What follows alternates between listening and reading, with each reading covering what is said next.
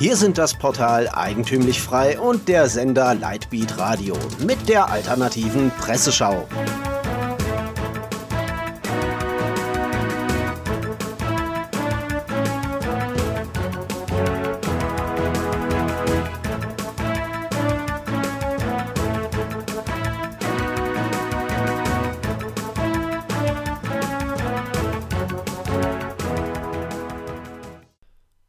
Sie hören die alternative Presseschau.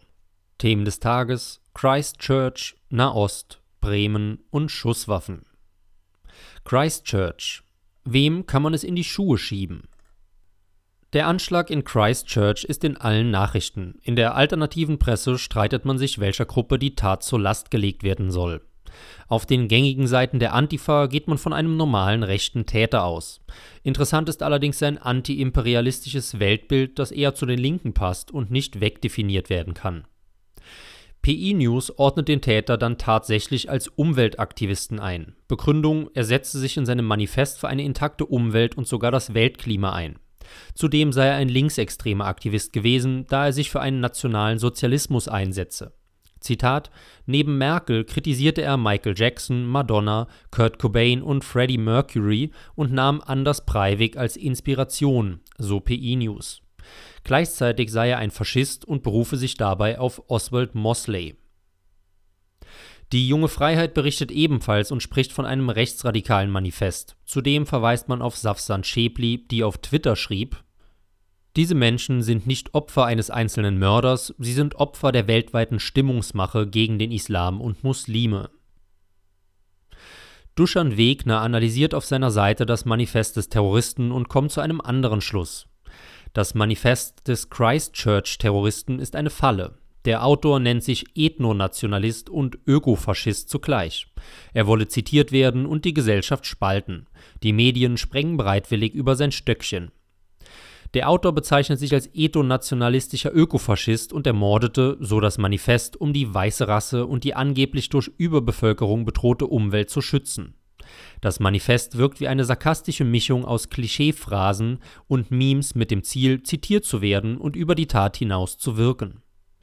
Wegner schreibt weiter: Viele Stellen wirken wie ein ironisches Trolling, Internetprovokation. So etwa, wenn er behauptet, eine schwarze US-Konservative hätte ihn radikalisiert, dass er den Friedensnobelpreis erwartet, wie ihn auch Nelson Mandela einst bekam. Er spricht von Morden an Politikern. Er fände Trump für die weiße Identität wichtig, lehne ihn aber ansonsten ab. Wegner schließt, es ist kein schöner Freitag. Nahost, Vergeltungsschlag, was man bei all dem Trubel leicht vergisst, ist es, dass sich die Welt weiter dreht. Israel griff in der Nacht zum Sonntag 100 Ziele im Gazastreifen an. Im Vorfeld hat es Raketenangriffe auf Tel Aviv gegeben, berichtet Russia Today. Zitat: Die israelische Regierung sieht die Verantwortung für die Raketenangriffe auf Israel bei der Hamas. Zwei Raketen aus dem Gazastreifen wurden auf Tel Aviv abgefeuert. Verletzt wurde niemand, es gab auch keine Sachschäden. Das Raketenabwehrsystem Iron Dome wurde aktiviert. Nach Aussagen des IDF, Israeli Defense Force, wehrte es die Angriffe ab, schließt Russia Today. Bremen. Das Ende einer Ära.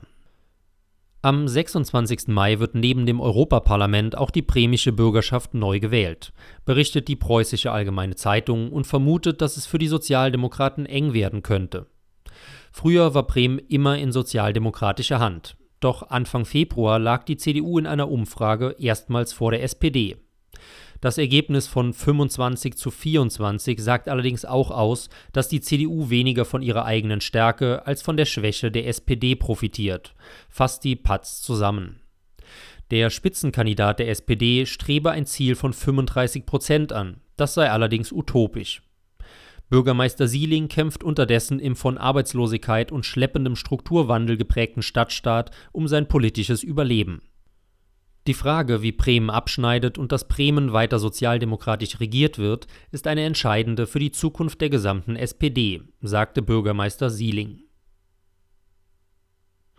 Schusswaffen BRD im Übereifer Peter Helmes schreibt auf Conservo und Philosophia Perennis gegen das neue EU-Waffengesetz.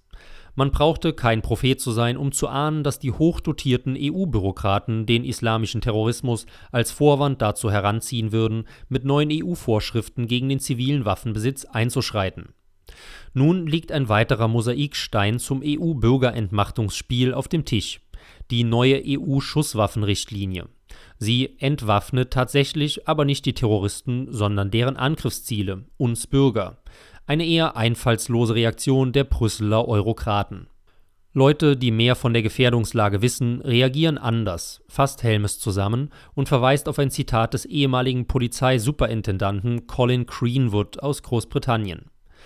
Die Waffengesetzgebung einer Gesellschaft ist ein zuverlässiger Maßstab für die Beurteilung der geistigen und moralischen Gesundheit einer Staatsführung und Administratoren und der liberalen Potenz einer Gesellschaft.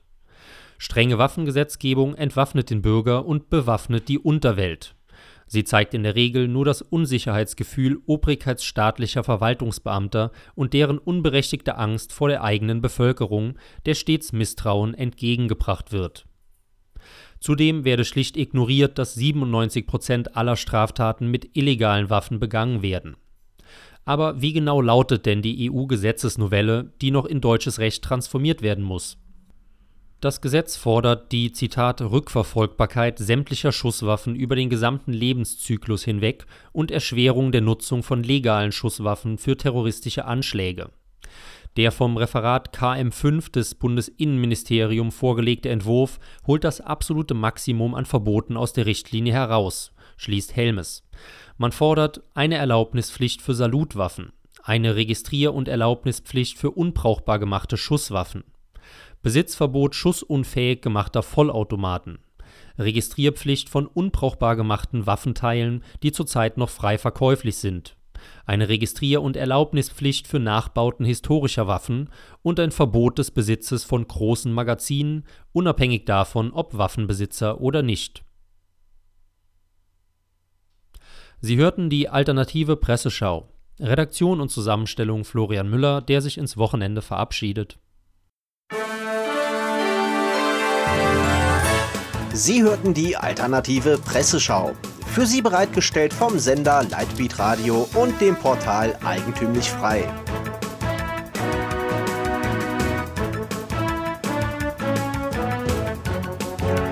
Bitte unterstützen Sie unsere alternative Medienarbeit durch eine Spende auf lightbeatradio.de oder durch ein Abonnement von Eigentümlich Frei über efmagazin.de helfen Sie uns, die frohe Botschaft auf vielen weiteren Podcasts zu verbreiten. Kein Fußbreit den neosozialistischen Ausbeutern à la Couleur. Mehr Freiheit.